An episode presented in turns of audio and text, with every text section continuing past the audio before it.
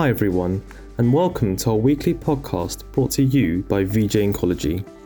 Today, we will be covering our highlights from ASCO GU 2024, which we covered live in San Francisco, California. We will be covering a range of exciting research topics from highly anticipated trial updates and unique perspectives in bladder and prostate cancers. To begin, we have Andrea Apolo from the National Institutes of Health, who presents findings from the AMBASSADOR trial of adjuvant pembrolizumab in muscle-invasive urothelial carcinoma. Yeah, so this year at GU ASCO 2024, we have a late-breaking abstract on the adjuvant AMBASSADOR study of adjuvant pembrolizumab versus observation in patients with muscle-invasive urothelial carcinoma. The Alliance AMBASSADOR study is a multi-center study, phase 3 trial, open label, where adjuvant pembrolizumab for 1 year is given to patients with muscle-invasive urothelial carcinoma versus observation. The key eligibility included patients that had muscle-invasive urothelial carcinoma, and this can be bladder, urethra, renal pelvis, or upper tract, the patients could have received neoadjuvant chemotherapy. If they did, they had to be PT2 or greater, lymph node positive disease, or have positive margins, or they could have been cisplatinum ineligible. In that case, they should have been PT3 or greater positive margins and positive lymph nodes. The patient must have had radical surgery within 4 to 16 weeks of enrollment into the trial. The study stratified patients based on PD-L1 status, whether they received neoadjuvant chemotherapy, and their pathologic stage. And it was a dual primary endpoint of disease-free survival and overall survival, and key secondary endpoints included PD-L1 status and DFS and OS.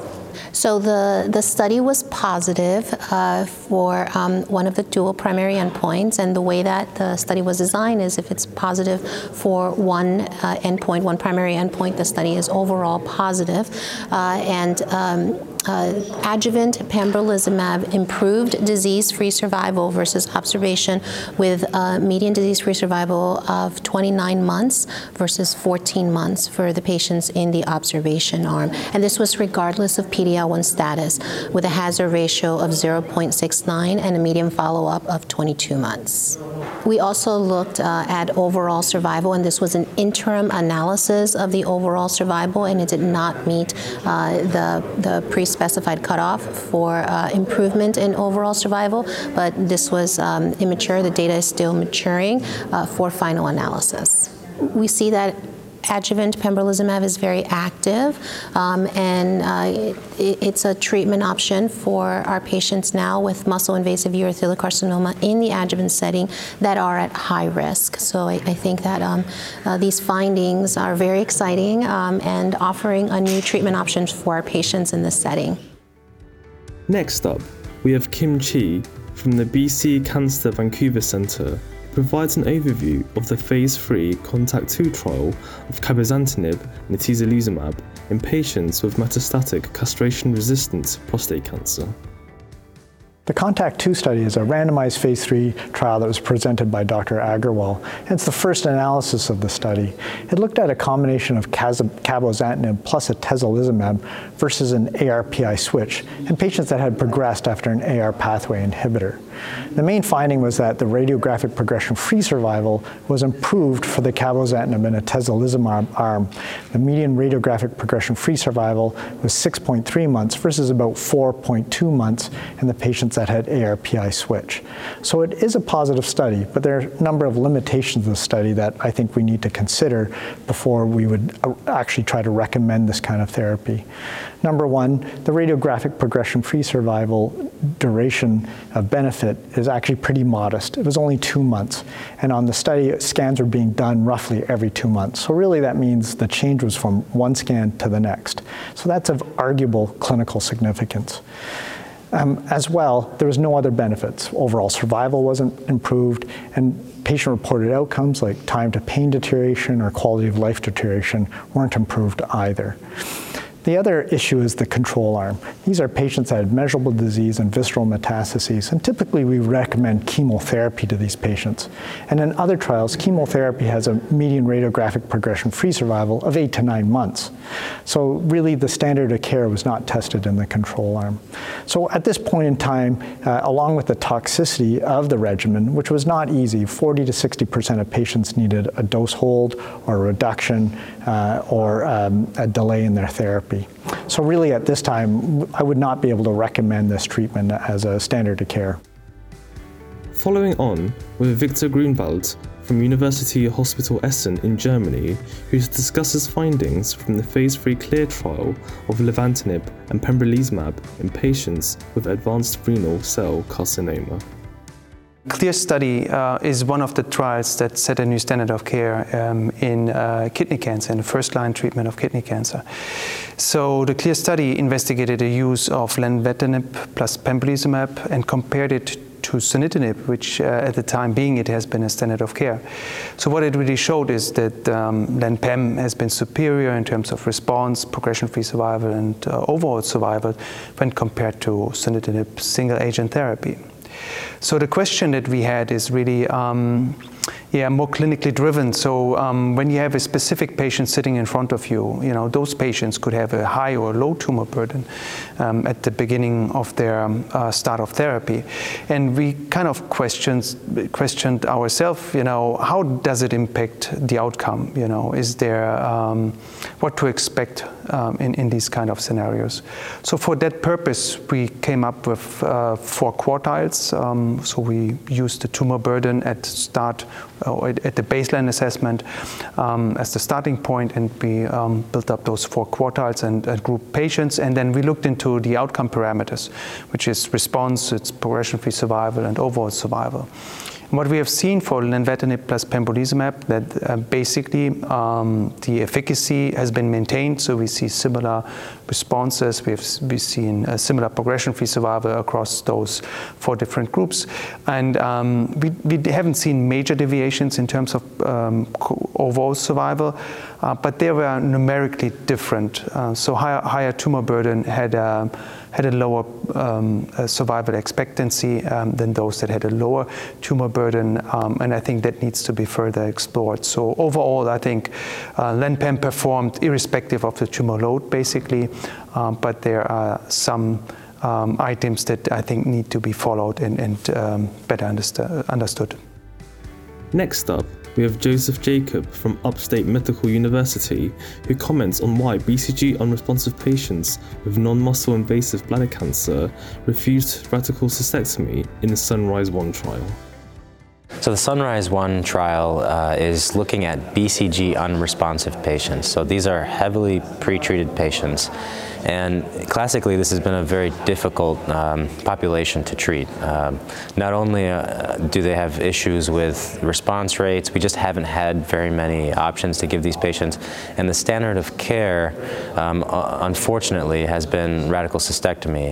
Most urologists and most patients believe that, you know, radical cystectomy may be a little bit too aggressive in this patient population. So as a community, we've been looking for salvage therapies. So this is a drug that is trying to salvage patients that have become unresponsive to BCG. So the interesting thing about this trial is it's a device trial as well. So it's a novel device. It's a silicone device that is deployed into the bladder by a urologist, and it looks like a pretzel, and it floats in the bladder, in the urine, and the pretzel device has like sustained release gemcitabine tablets, and is able to deliver a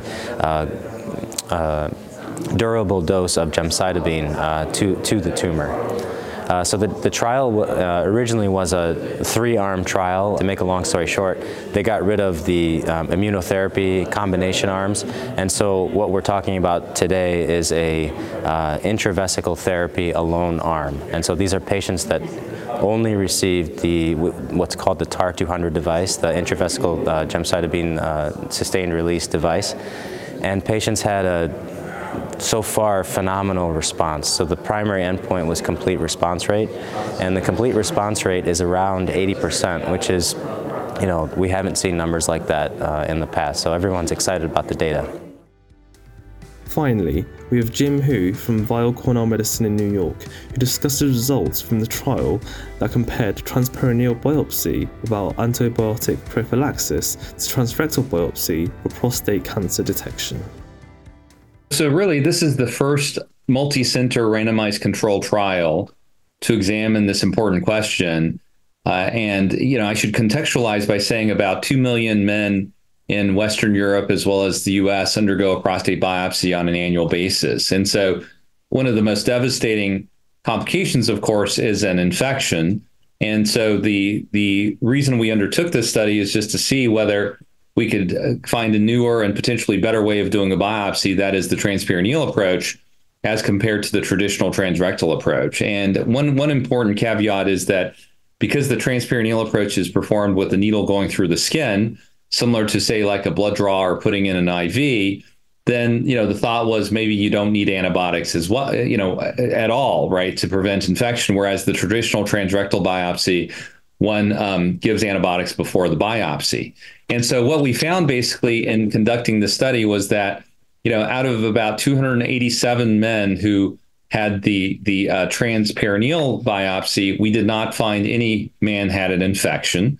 And of the 280 men that had a transrectal biopsy, a lower than expected number experienced an infection, like 4 out of those 280, or about 1.4% experienced an infection.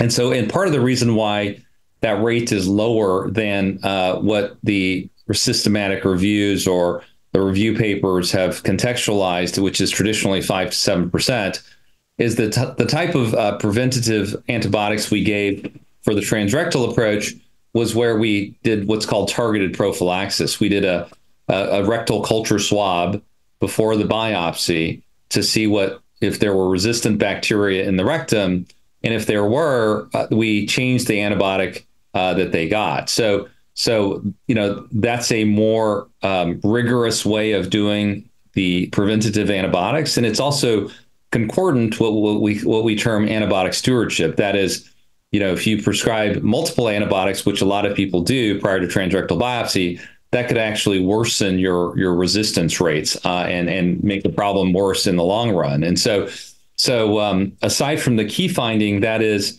no infections versus a 1.4% risk of infections, and I should note that was not different statistically. Meaning the p-value was 0.059. And so aside from that comparison, we also looked at did cancer detection differ, right? Like if, for example, if you did a newer approach to biopsy, although it could be the same or lower infection rate, but yet your likelihood of finding cancer is lower, then it's obviously not as good an approach. And what we found was the cancer detection rate in the transperineal arm was 53%. The cancer detection rate in the transrectal arm was 50%, and this is detection of what we call clinically significant cancer, and that also was not significantly different. Finally, we also compared tolerability, or, you know, is the transperineal biopsy more painful or just the same as transrectal biopsy? And so we asked men right after completion of the biopsy to rate their pain and discomfort on a 0 to 10 scale, and what we found was that on average, men undergoing transperineal biopsy rated the pain as 3.6. Transrectal, they rated as 3.0. And that's a statistically significant difference, but clinical significance is thought to be a difference of about 1.6 or higher. And that difference in pain also resolved by 1 week after biopsy when we reassessed. And so in summary, we found that the infection risk of transperineal biopsies was 0% without the need for antibiotics. The infection risk for transrectal biopsy is 1.4% with the use of targeted prophylaxis. There was no difference statistically, and there was no difference statistically in the detection rate of cancer. However, it appeared that the transperineal approach had a higher pain score, 3.6 versus 3.0 for the transrectal approach. Thank you to our speakers and to you for listening to this podcast. If you enjoyed this podcast, please leave a review and subscribe on your favourite podcast app, including Apple, Podbean and Spotify so we can continue to deliver our expert-led content directly to you. Follow us on Twitter at VJ Oncology to join in the conversation and visit vjoncology.com for the latest updates in the field.